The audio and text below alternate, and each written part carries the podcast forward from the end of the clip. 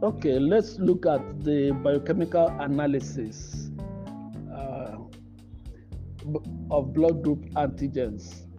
The blood group antigens fall into two main types.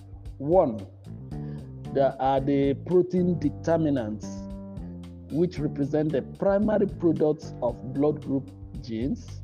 And then, two, there is the carbohydrate determinants on the glycoproteins and glycolipids. Uh, these are the things that produce uh, the products of genes controlling antigen expression, and they are glycosyl transferase enzymes.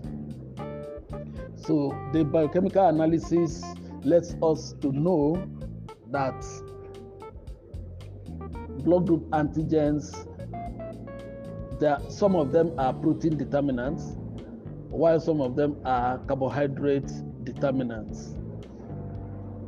The importance of red cell groups, that of the ABO and the rhesus, is most important system in transfusion medicine. You cannot achieve any good transfusion, blood transfusion, without considering the ABO or the rhesus group of the individual who is donating the blood and of the recipient, that is the patient who is going to receive the blood. So, without knowing the blood group and by relationship, without knowing the antigenic properties that exist on the red cells, you cannot be able to do a good transfusion.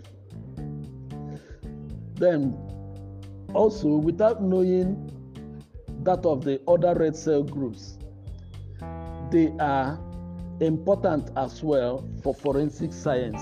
It's not only the rhesus or the ABO system, the other red blood cell antigens, which classify them into different groups, are also helpful for forensic uh, science whereby you use the characteristics to do a lot of forensic investigations.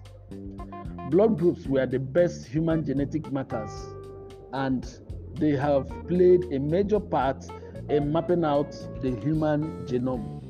So, considering the importance of red cell groups, why do we group red cells? They are good, they are important for transfusion, uh, they are important tools for forensic science, and also they are important tools in the mapping of human genome.